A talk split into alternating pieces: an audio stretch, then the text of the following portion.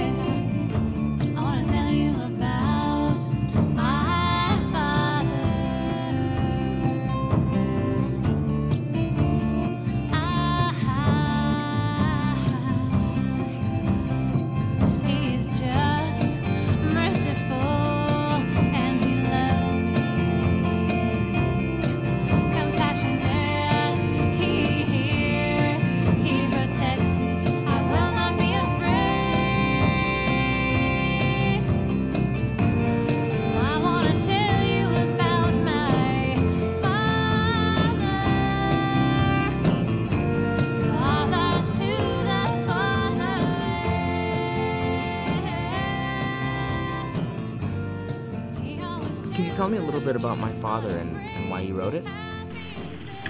Yeah, I wrote the song My Father for my dad um, because he has always been there and he's always been this person in my life who I know that I can always count on. Like I, I just know that um, no matter what happens in my life, he will be there, and he always has been. And you know, I met so many people who don't know their dad or they have uh, problems with their parents or you know di- difficulties and and they don't have a concept or an understanding of who God the Father is because of their relationship with their own dad. And it just it just broke my heart to think about that um, because my dad's just been so great right? I mean he's not perfect for sure but he's always been there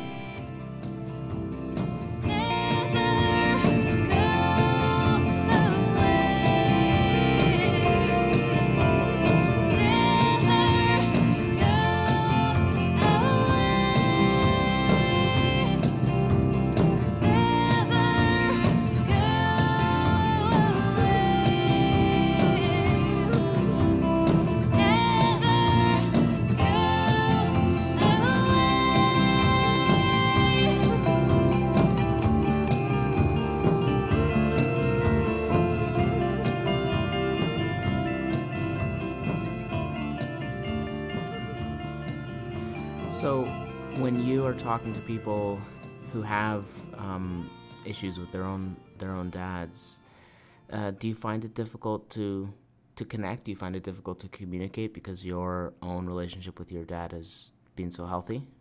Oh, I sure do. Yeah, it's it's almost impossible to sort of think that through. When you see uh, kids who have a strong dad and a strong that strong role model in their life, you you tend to see them being much more secure human beings.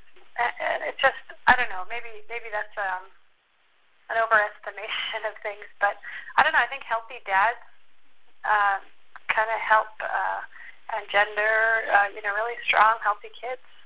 When you look at or think about the legacy of residential schools, how do you think it's affected fathers and, and the way that the Native community sees fatherhood? Uh, the residential schools. Oh, they were so brutal. You know, I always say that the residential schools kind of tore the fabric of our society, just ripped it um, to shreds.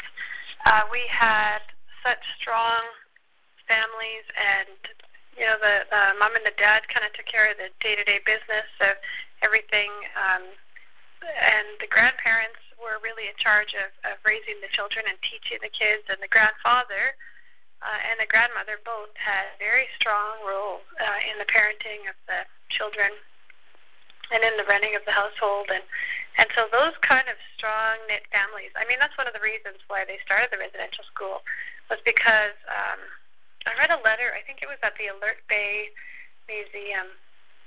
And um what it said was was the the government one government official talking to another and saying these families are too strong uh, we have to take the children away in order to basically assimilate the children and so it was just a real plan from the beginning because our families were so strong. Whenever I speak to natives or people who are working in native communities or partner, partnering with native communities, they always talk about you know we don't want to talk about the past anymore. We want to talk about the good things that are that are happening. We want to talk about the good things that we're doing. Um, how can you can you give me an example or, or talk to us a little bit about how some some of the positives that are coming out now and how um, how the families so, are being sorry, rebuilt. I, mis- I think I misunderstood. Who is saying this? That they don't want to talk about the past? Uh, well, I mean, when you and I first talked that the first time, um, just in terms of focusing on negativity and focusing on, oh yeah, focusing okay. too much on um, uh, dysfunction, sort of societal community right. dysfunction. Think that my not wanting to talk, or maybe referring to not wanting to talk about the past, is maybe more uh, kind of like you know how uh, people talk about um, poverty porn. You know, like um, sort of you know you you say things about the poor and you um, you know you maybe uh, make sweeping statements because you're trying to fundraise, and so it ends up being you know what they call poverty porn. And I think that we see things on TV sometimes that that are like that. So that's kind of how I feel about showcasing um, Native social issues. Uh, you know, it just it just gets so exhausting after a while, and I and I also I don't think that that's a really healthy way to always talk about uh, Indigenous people. You know, we do need to focus on more positive things. But when we talk about the past, when we talk about the residential school and the history of colonization as a whole, I think those kind of, when we talk about that past, that's really important because we're only going to be able to move forward if we are, you know, have a really good understanding and we're really grounded in the truth of the history of what happened to our people. Can you tell me a little bit about what a, a family unit might have been like in the past and uh, how um, what the rebuilding process has been like? Yeah, we've had to sort of rebuild kind of out of nothing. The legacy of the residential school is that they gave us uh, only shame and only distrust in our own people, in our own selves, in our own ways. Uh, it all became second class compared to the American dream or Canadian dream or whatever. To rebuild, we've had to really try to lean in to what it means to be Native and to remember some of those old values, to remember our stories. You know, this colonization was, you know, you can move away, you can you can build your life, you can be independent. But our values tell us, no, we're nothing without our community. You know, and our land is so important to us that we're so connected inherently to our land and spiritually to our land because of the stories of the Creator placing us on our land. And and so remembering those stories, I think, has has gone really far in in helping us to rebuild. And it's that story, that story that rebuilds identity And I think that identity is the one of the main areas in Indigenous life that needs healing, probably the main one, because that's where the sort of full frontal attack from colonization came was our identity. Can you give me an, give me an idea of how uh, the the sort of broadly Canadian citizens identity like identity of a father or or idea of that might be different from uh, a native how a native would identify with the the duties and the role of a father are they different uh, yeah I was, I was really thinking about that how different are Canadian fathers from indigenous fathers. And you know I I think that at the core the values are the same love and and you know cherish your children provide for them all of those good things. Uh, but you know, I honestly, I think that Indigenous fathers today who are healthy, I think that they have even kind of more of a, a protective and just a real sort of gut reaction to protect their kids because we have uh, so much more happening to our Native people. You know, our um, the murdered and missing women. There's yeah. um, hundreds, you know, how many, I don't even know the number anymore of, uh, of women. And there, so many of them are indigenous, right? And are, so I think that, that we are a little maybe more aware of that stuff and maybe a little bit more maybe overcautious. I know, I know that everybody is that way. I know that all of us are very concerned about our kids. But I think that indigenous people live with a, a far more dangerous reality in that our girls are much more susceptible to go missing, to be to be murdered. It's it's a it's a horrible thing to say, but it's a reality. It's a reality for me as a woman. It's a reality for all of my relatives who are female, and it's terrifying. That part of it. You know, you're an Indigenous woman. Uh, you're a musician. You're a leader. As you look to the future and you think about you know young women looking at starting families of their own, what kind of men what kind of fathers um, are you? Would you want to lead the, the, the generations coming, you know, in the in the future? Uh, that's a good question. Our elders have said things like, you know, when you're in a group, don't push yourself forward. Uh, you'll always find our chiefs and our leaders sitting in the back row. And it's uh, very fascinating that that is also in the Bible. You know, you're supposed to wait to be recognized. We're mistaken for being quiet and shy, whereas rather it's just uh, this value of waiting to be recognized. For young women, I would say that a really important thing, not only being humble, but also finding someone who's got a really strong work ethic, who's not afraid to work. When it comes to uh, salmon season on in my village, Nadleh Whut'en, you know, everybody works so hard, and I guess the Protestant work ethic, you know, and the way in Canada is perhaps you know the nine to five, Monday to Friday, typical kind of a typical kind of a job. But for Indigenous people, a lot of times it's seasonal. It's built around the um, uh, you know harvesting of animals and so on, and and that sort of seasonal work is maybe a little bit more the way we're geared. We work differently, but we work just as hard. Uh, another value that I see amongst our people is expressiveness. Native people are some of the most honest people I've ever met. Is a beautiful way of being when you can be honest and you can be vulnerable. And I think that that's the way to freedom. Uh, but it's so hard, I think, for Canadians and Canadian society to be vulnerable and honest because it makes us look weak, like we're incapable of, of something, and, and it, it sort of tarnishes us a little bit. But I've had conversations with Indigenous people where they're so honest and um, brutally honest, and you know that there's a beauty in that, and there is such authenticity amongst uh, Indigenous people um, that I that I, I I truly value that. You know, one of the things that happened in the residential school was they separated the boys and the girls, and there were brothers and sisters who were separated, and and they weren't even allowed to talk to each other. One of my relatives has uh, a memory of going near a fence, and on the other side of the chain link fence was her brother. And they would pretend to be playing or doing something else, but they would be talking to one another, kind of far away from the supervisors. Uh, they couldn't be seen to talk to each other even. And you know, one of the things I think that they put on us, on, on our Indigenous people, was it was wrong to show affection, to care for even for your siblings. We were shamed and we were made to feel like it was inappropriate, or you know, there was something sexual going on. And when you're made to feel like that, it it it drops just a, a huge kind of rock on on your soul. I think uh, that stops you from being able to show affection.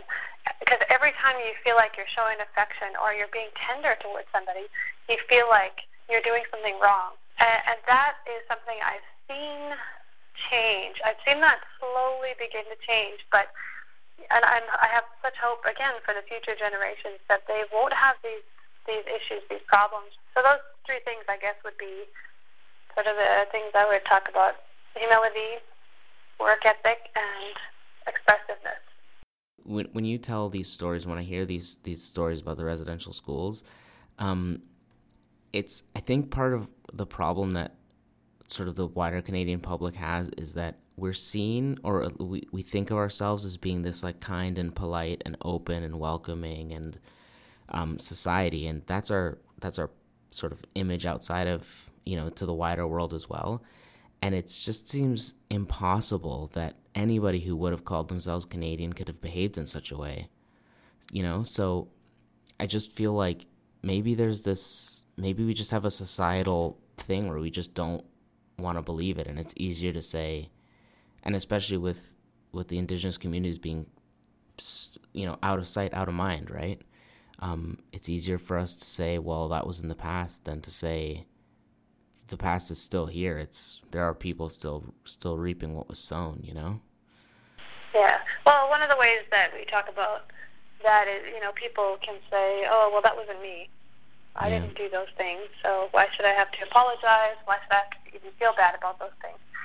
Uh, and and it's sort of like, okay, well, fair question, but then the next question becomes, well, how do you benefit from what your relatives did, from what your forefathers did here in Canada, and how did they benefit from this this uh, crazy history, and and how did it fall to you to benefit you, and and how how did it um, how, uh, and then I think people can take a new look at Indigenous people and realize, oh goodness, you know, we really did benefit. We were who are the landowners in in Canada? Who are the wealthy people in Canada? And, and it's like I said, it's not been an Indigenous story here. It's, it's always been an immigrant story.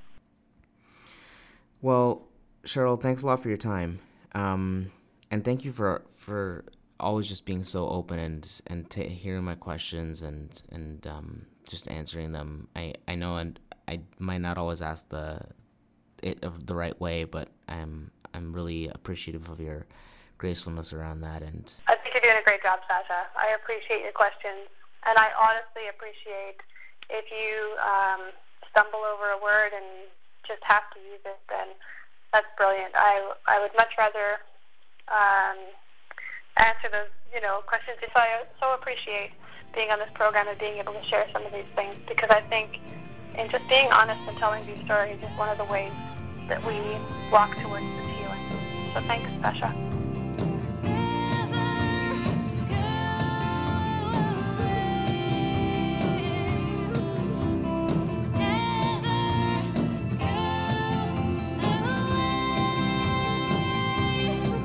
That was Cheryl Bear, musician and First Nations leader. We reached her at her home in British Columbia. The song featured today and playing right now is called My Father. It's by Cheryl Bear and it is available on iTunes. That's all for this week. I am Sacha. This has been Q&A Thursday. As always, thank you for listening.